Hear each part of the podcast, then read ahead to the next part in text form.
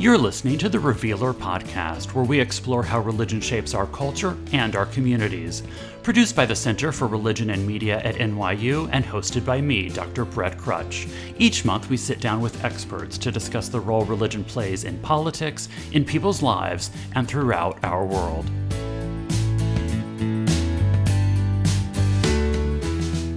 In today's show, we're discussing the growing and prevalent movement of ex evangelicals in the United States.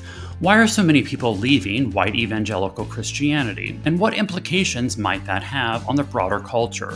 What insights do ex evangelicals have about why so many evangelicals believe Donald Trump's lies? Why many resent journalists, and why many white evangelicals are prepared, if needed, for a battle over the nation.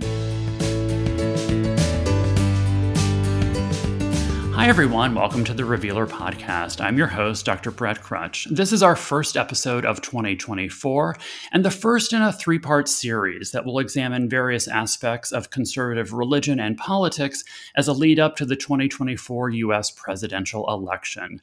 For this episode, I'm very excited to be chatting with Sarah McCammon. She is a national political correspondent for NPR and co host of the NPR Politics Podcast. During the 2016 election cycle, Sarah was NPR's lead political reporter assigned to the Donald Trump campaign. And now she is the author of the forthcoming book, The Exvangelicals Loving, Living, and Leaving the White Evangelical Church, coming out in March from St. Martin's Press, and which you can pre order now. You can also read an excerpt from The Exvangelicals in the upcoming February issue of The Revealer at therevealer.org. Hi, Sarah. It's great to chat with you. How are you doing today?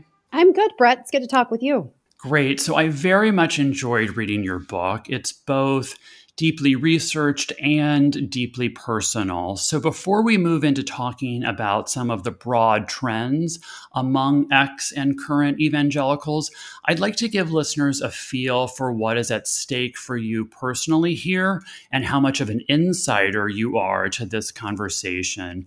So, could you give us a brief overview of your life within white evangelical Christianity and then briefly what led you to become an ex evangelical?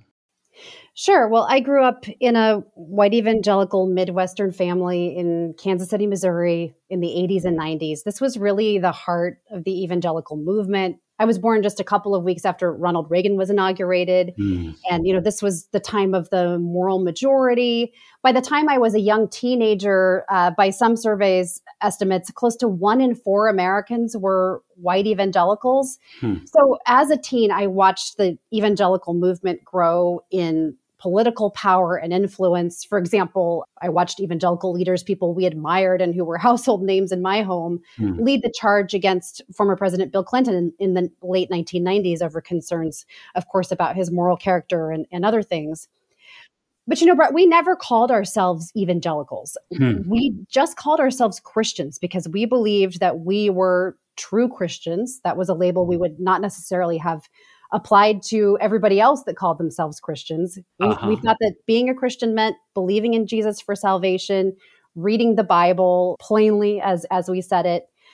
But you know, as I got older, I, I came to realize that we really had a lot of help interpreting the Bible and and forming those beliefs, and that came in the form of pastors and Christian school, and also in the form of not just local leaders, but these increasingly powerful national figures like James Dobson and Pat Robertson and many others.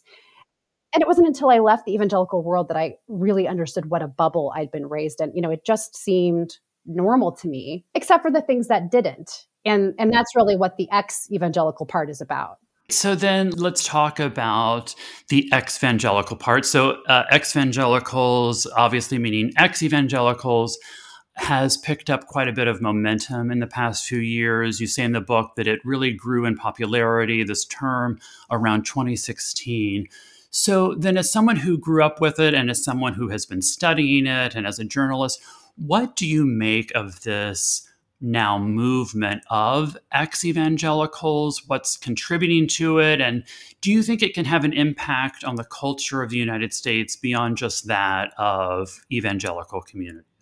I really think that it can. And in many ways, it already is. You know, if you look at the decline in church attendance that's been seen in recent years, uh, and I'm not going to say it's all ex evangelicals. It's it's that's happening across the board when it comes to particularly white Christianity, and, and there are several reasons for it. But my sense is that the image, particularly of the white evangelical church, has become so aligned in many people's minds with the political agenda that it's become untenable for a, mm-hmm. a growing number of people. Mm-hmm. And the other thing is that we live in an increasingly interconnected time where it's easier to find information, it's easier to find other people who are going through the hmm. specific mm. thing you're going mm-hmm. through, you know. And you know, you can go online and search for any number of hashtags whether it's evangelical or deconstruction and find lots of people who are working through the same things. I mean, on TikTok, the ex-evangelical hashtag has more than a billion views already. Hmm. So it's it's possible to find community around these experiences. You know, when I was growing up, if people left the church, there was no word like ex-evangelical, there was no word like deconstruction, but there were words like backslider. You know, that was the word hmm. that the label that was applied to people who who stopped going to church or stopped believing. People would talk about you they might gossip about you, they might shun you, or they might just sometimes the most painful thing is try to intervene and reach out. And, uh, you know, I remember in my early 20s when I was kind of slowly making my way out of evangelical spaces, being invited over for lunch, I think, by a, a, woman in the church I was attending. And, and I thought it was a gesture of friendship. It turned out to be what felt more like an intervention. You know, she, she sat me down and just asked me how my, how my walk with the Lord was going. And, and these kinds of stories are almost cliches in evangelical spaces, you know, being invited over for coffee and asked about your walk with the Lord. But again, you don't have to navigate those things alone anymore. The other thing that I think is driving this, Brett, is that we do live in a much more pluralistic society. I mean, this country is increasingly diverse in every way you can think of. It is very hard to stay inside that evangelical bubble where there's a, such a prescribed and narrow way uh, of living and being. And I think it's very easy for, for a lot of people encountering for the first time somebody who has a different faith or is gay or mm-hmm. just sees the world differently can be a really important part of that deconstruction process because it forces you to contend with difference. And, and, this is something I write about in the book. You know, the person for me who kind of, you know, not intentionally, but but forced that Mm-hmm. That thought process was my own grandfather who came out as gay uh, after my grandmother passed away. And so I grew up with this cognitive dissonance just kind of ever present in my childhood. This one view of the world that my parents deeply believed in and that I tried so hard to believe in. And then in juxtaposition to my grandfather, who was you know one of the most incredible and accomplished people I knew, but who we believed was going to burn in hell forever if he didn't get saved and follow Jesus and stop being gay. And so for me, that was sort of the central tension. But you know, it's different for everybody, regardless of what it is that pushes a person to rethink the way that they were raised and what they've been taught there are now a lot more it's much easier to to have those experiences that force that thinking and it's much easier to find other people who are doing the same thing. Right. That makes sense. So as I was reading your book, and look, I'm reading it as a queer Jewish academic, so you know, no one, no one has ever invited me for coffee and said, "What's it?" I forget how you phrase it. What it's you know like to walk in your path of the Lord. I've never been asked any question like that, so I've not had that experience. And as editor of the Revealer, you know, we receive lots of pitches of article submissions from ex evangelicals with traumatic stories to share. So as I was reading your book, I frequently found myself thinking that in many ways, white evangelical Christianity in the United States uh, can be quite dangerous, first to the children who grow up in it, and then second to the country, since so many don't seem content until this turns into a nation fashioned in their own interest. So I'm wondering if that is a fair assessment, and please feel free to tell me if that crosses a line or, or, or goes a bit too broad. Um, but if part of it seems fair, or if part of that is something that you hear ex evangelicals talking about, what are some ways that ex evangelicals see white evangelical Christianity as maybe personally traumatizing and um, as a system that facilitates abuse? And then how do they or you see that abuse? Or the power structures that enable it as then potentially spilling over into the entire country. Well, if it's okay, before I get to what was dangerous for me as a child, you know, I want to start with the bigger picture because I think that it kind of explains it. with what white evangelicalism, or at least the political movement that's become aligned with it, has been trying to do for the past several decades now, uh, you know, through groups like the Moral Majority or today through the Trump movement, is preserve and or revert to a vision of society where white Christian men are in charge. And that means in charge of the government, in charge of churches, and in charge of the family.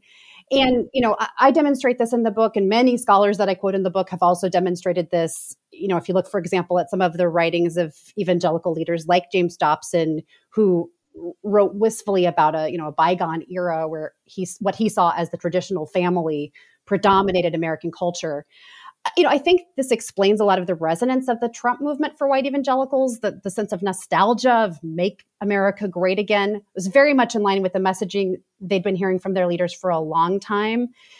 In terms of what's personally traumatizing for myself and for other people I interviewed, you know, there was a big emphasis on physical discipline, which is, of course, something that study after study has found to be harmful. And it wasn't unique to white evangelical culture, but it was a real centerpiece of uh, some of the parenting books that that mm-hmm. were in just about every evangelical household I knew of. Mm-hmm. And it was not just physical discipline, but it was sort of interwoven with a, a, spiritualized view of how to discipline a child. So it's not just you're getting spanked, but you're getting spanked because God told me to, and mm-hmm. you're a mm. sinner. You know, mm-hmm. there was also a lot of spiritual and like existential fear just baked into the theology that I was raised with. You know, lying in bed praying that my grandpa would get saved so he wouldn't burn in hell is so scary. And I mean, I I remember tossing and turning as a child in bed, just so afraid of God, which is such a sad thing in retrospect.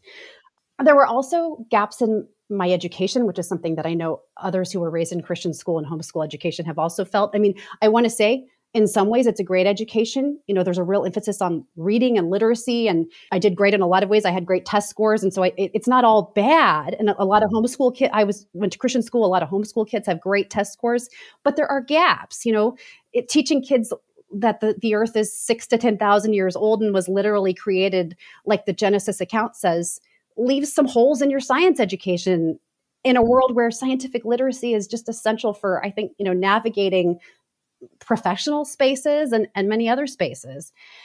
Um, and I think most of all, you know, any ideology that does not make room for the variety of human experience and by that, I mean women exist, gay people exist, people of color exist. Uh, people have developed an enormous range of religious and cultural beliefs. You know, any ideology that doesn't make room for that, in my opinion, is going to hurt people that don't fit into it, whether that's the mm. intent or not. And I don't think it was. Yeah. And if I could say, you know, yeah not everything was bad. Like I said, yeah, yeah. You know, my teachers cared a lot about us. Many aspects of my education were wonderful. And my parents were very attentive. They really cared about being present for their children and they placed a lot of emphasis. There was like almost a holiness about the family. So that meant they prioritized being there for us. And I'm grateful for those things. But that's, I mean, that's the task of sorting through this process that people now call deconstruction is sort of sorting through the good and the bad. Yeah. No, that's very helpful. Thank you. Okay, so then I'd like to then layer in your experience as a journalist with all of this, uh, especially since you covered uh, Donald Trump's 2016 presidential campaign for NPR. You describe in the book being at Trump rallies where people would scream at you and threaten you with violence because you, an NPR journalist, represented the quote unquote fake news elite establishment. But you also say that you recognized many of the people at those rallies, many times white evangelicals from the Midwest and the South. Those were people you grew up with and knew, so to speak. So, not everyone at those rallies, of course, was evangelical, but what would you say fuels the hate that drives evangelicals in particular to scream at reporters and to get frenzied up about journalists by Trump or others? Well, and it wasn't just me specifically, it was just sort of everybody in the press sure. pin. Yes, and, yes. and what fuels it quite simply was was Donald Trump's rhetoric. I mean, I used to describe those Trump rallies as being similar to a rock concert where you show up expecting to hear all the greatest hits and if you don't hear your favorite you go away unsatisfied and and one of those greatest hits was his attacks on the press and they they became in my assessment increasingly intense as the campaign went on but I think this is one of the things I struggle with the most. You know, I would have these sort of offside conversations with people and they'd be very friendly and you know, I'm a blue eyed, blonde haired, white Midwestern woman. I can walk into these spaces and blend right in, which is not something that my colleagues of color were able to do nearly as easily. And we had conversations about this. But for me, I could walk into a Trump rally and nobody blinked an eye. And I could converse really easily with people. I mean, I remember one guy at, I think it was a rally in maybe Nevada in 2016 started going off in a in a one-on-one conversation about the press and he said i don't know what it is they teach you in college these days and i said well I went to a Christian college, so mm. actually they taught me a lot of Bible. And he kind of looked at me blankly, like I wasn't expecting that, you know? Yeah, so yeah. it was like the secret weapon that I had. But then you know the the tenor of the crowd would just turn so quickly when Trump started speaking, and and it was like he would just sort of whip them up into a, a lather of, of anger. And for me, that was one of the hardest things to make sense of. It, it almost felt like these people are people I probably could have sat in church with at one time, and they just saw me as an other because Trump had labeled me as such. And I realize this is like a feeling that people of color and other marginalized people experience all the time. But for me, it, it wasn't a normal thing. And it was kind of eye opening. And what I attribute it to is, again, it was it was the rhetoric coming from Donald Trump, and, and in many ways, it reminded me of the kind of you know emotional response you see in church. I mean, I grew up watching people get caught up in waves mm. of charismatic fervor, mm-hmm. and I use that mm-hmm. word you yeah. know both in the both in the sort of charismatic politician sense and charismatic religious leader sense my my brand of evangelicalism really emphasized you know like speaking in tongues and spiritual gifts and miracles and talking directly to god and it was very raw and emotional and so i'd seen that before i'd seen people get really excited and follow a leader and i think you know there are a lot of parallels there and in my mind it comes from this very human desire which is not unique to white evangelical Christians in any way to to be part of something bigger, to, to feel like you're part of a group and you know who your people are. And you know, people are susceptible to being manipulated yeah. because of that. That's a great connection to the next thing that I want to uh, talk to you about because you bring up uh, an event in the book that I think many of our listeners will remember well, and you have uh, particularly uh, interesting and insightful things to say about it. So, in one chapter, you bring up when Kellyanne Conway told Meet the Press that Trump's White House had provided the media with quote unquote alternative facts about the inauguration crowd size, as if alternative facts were something we should accept as something normal.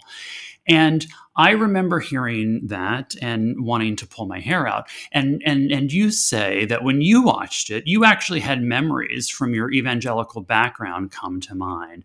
So what were some of those things that came to mind and how does that background or what takes place in evangelical spaces potentially prime people to accept alternative facts or things that others of us see us as obviously false? It was just this insistence on a certain narrative, regardless of information that was like impervious to any information that might contradict it. And, you know, I think the first thing I thought about was creationism uh, and the creationism classes I sat through both in, in church and in Christian school, which I, I, write about in the book. You know, there was an entire system of textbooks and seminars and children's books designed to reinforce this idea that the earth was, you know, six to 10,000 years old and literally created directly by God in the way that Genesis describes. And you know, that was something that as I got older, I really struggled with because I did become aware. You know, my parents took me to museums, they took me to the Smithsonian and uh, on a trip in, in eighth grade for uh, for the National Christian School Spelling Bee, because that's how cool I am. uh, they took me to the Smithsonian, and, and I'd been to, I think, museums with my grandpa and that sort of thing. And I'd seen I had this awareness that other people believed that the earth was millions of years old and that we didn't, that we were sort of like this outlier. I didn't realize how much of an outlier we were, but you know, that awareness that there were sort of facts out there and we had what you could call alternative facts. Yeah. It, it reminded me of that. There's also this whole sort of cottage industry of Christian nationalist textbooks and and books that promote this idea of you know a Christian nation that all the founding fathers were Christians and that, that the US is was set apart by God and chosen and called in a way sort of like a second Hebrew people or something almost like a second second Israel you know that the US has this kind of special quality.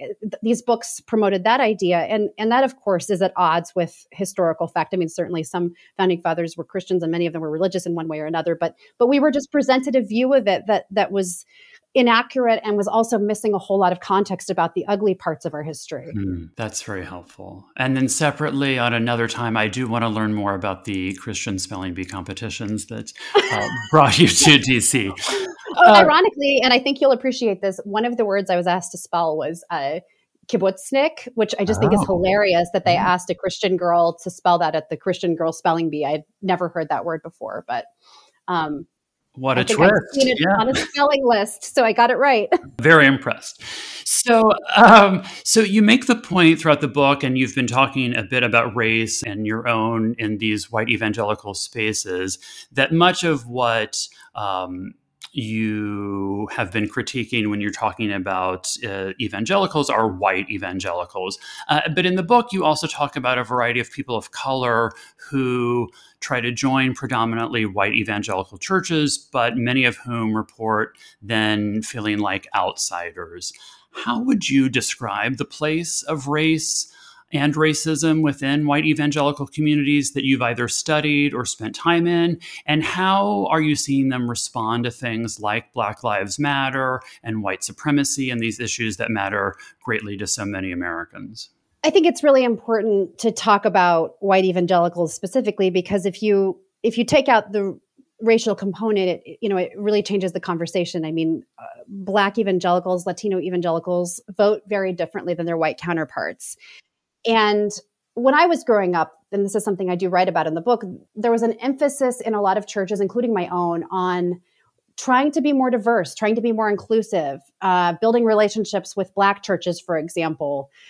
And you know, I, I want to say that those were sincere. They, they seem to be sincere, but I think sometimes they lacked an awareness of why that division existed in the first place. I mean, one of the things I didn't realize at that time was that the Black church grew out of its own you know painful history and black churches were formed because white churches didn't include them and did not advocate for the liberation of their black brothers and sisters. And so you know there's a, a long history there that has led us to where we are today.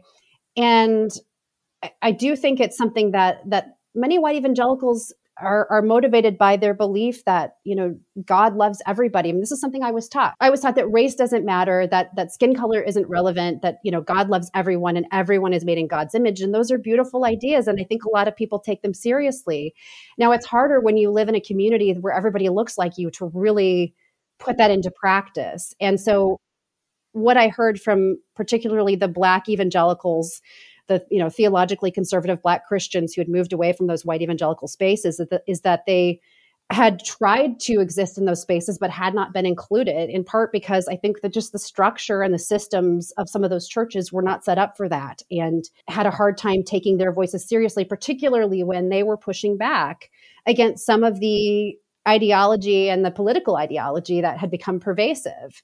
Um, you know it's one thing to to put a black pastor on your staff it's another thing to really listen to him and accept his critique and accept you know his lived experience. And i think that's where the rubber kind of meets the road with some of these churches. Yeah yeah.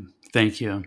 Okay so i want to quote something that you write in the book that i found particularly striking you write that, quote, to be an American evangelical is often to be at war, a Christian soldier moving ever onward into an invisible battle with the highest possible stakes, end quote.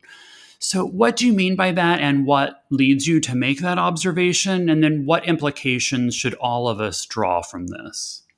I mean, we literally sang songs about it in vacation Bible school when I was a kid, you know, and it was meant to be metaphorical. We talked a lot about uh, spiritual warfare, which was this idea that that Satan, the devil, was always at war for people's souls, always trying to basically lead everyone into hell and mm-hmm. that it was our job to try to prevent that and and you did that by telling people the good news about Jesus and and, and asking them to accept him as their savior and get saved as we put it and that idea that sort of spiritual theological idea became conflated with the political agenda i think we saw a lot of evangelicals, particularly um, in the years leading up to the creation of groups like the Moral Majority, saw uh, what they considered to be the coarsening of the culture and, and the erosion of the, you know, the quote unquote traditional family. And so you have this belief that you have the truth and it's your job to lead everybody else to it. You look around, the culture's changing in a way that that you don't like you know, it's easy to buy into the idea that you should enforce your worldview by any means necessary, or at least through the political process. Again, it was just a metaphor, but I worry increasingly after events like January 6th that it's becoming more literal. And, and, you know, there's some survey data from groups like the Public Religion Research Institute that show an increasing alignment between people who identify as white evangelicals, identify with sort of Christian nationalistic ideas, and who say that political violence is acceptable or maybe even necessary. Well, then, on that note, for our last question. So, as someone who has spent significant time with the Trump campaign and among white evangelicals, what then are your biggest concerns for the 2024 election? And so we don't leave listeners only with fears or concerns, what are your suggestions then for how to address those concerns? you want me to give you a hope? Um, not just I mean, me. yeah, not just you. You know, I, I do worry about political violence. Uh, I think when you look at some of the survey data that shows an increasing openness to that. It's a worry. I think when you look at an event like January 6th, it's a worry. Having spent time on the campaign trail recently and talking to Republican voters in Iowa, for example, and also New Hampshire, but particularly some of the people I met in Iowa, I'm concerned about the not necessarily the integrity of our election system, but the belief in the integrity of our election system. I, I asked a lot of people if they would believe the election results, and generally the answer I got was, well it depends. And that's not encouraging. And and i you know i've even when asked about the fact that multiple election officials including republican election officials at all levels of government have affirmed the validity of the 2020 election it, it didn't seem to faze a lot of the particularly the trump supporters i spoke to so i don't know where that leads uh, i don't think it's anywhere good and in terms of suggestions i mean I think I'm going to disappoint you here, Brett, because I'm a journalist and I don't make a lot of suggestions. I, you know, one thing in this book is I, I really don't, I didn't write it to tell people what to do or what to believe. I simply wrote it to try to bring some context and some insight into what I've seen and what I know, having experienced the white evangelical movement, including the political movement from the inside, and, and to help people understand a little bit more about what we're dealing with. Yeah.